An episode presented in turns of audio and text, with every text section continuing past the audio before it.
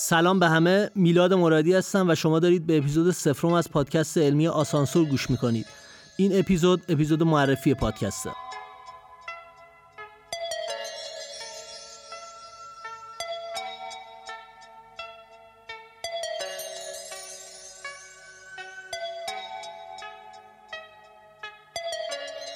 قرار بازه وسیع از سرفصلهای جذاب علمی رو توی پادکست آسانسور پوشش بدیم. از نظریه بیگ بنگ و پیدایش جهان خواهیم گفت. از نظریه تکامل داروین صحبت می‌کنیم. با مغز انسان بیشتر آشنا میشیم و تئوری های روانکاوی رو با هم مرور می‌کنیم. البته محدود به تئوریا نخواهیم بود. خواهیم دید که علم چطور بهمون کمک می‌کنه که عادتهای مثبت رو بسازیم.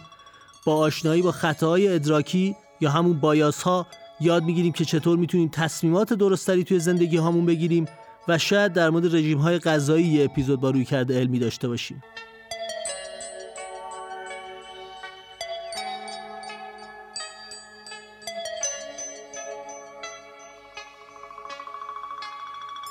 برای قسمت اول خیلی فکر کردیم که با چی شروع کنیم.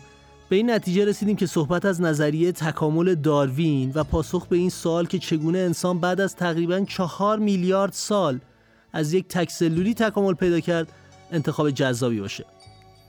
توی اپیزودهای بعدی به دستاوردهای علمی بشر خواهیم پرداخت و خواهیم دید چطور علم بهمون کمک می‌کنه که کیفیت زندگی هامون رو ارتقا بدیم.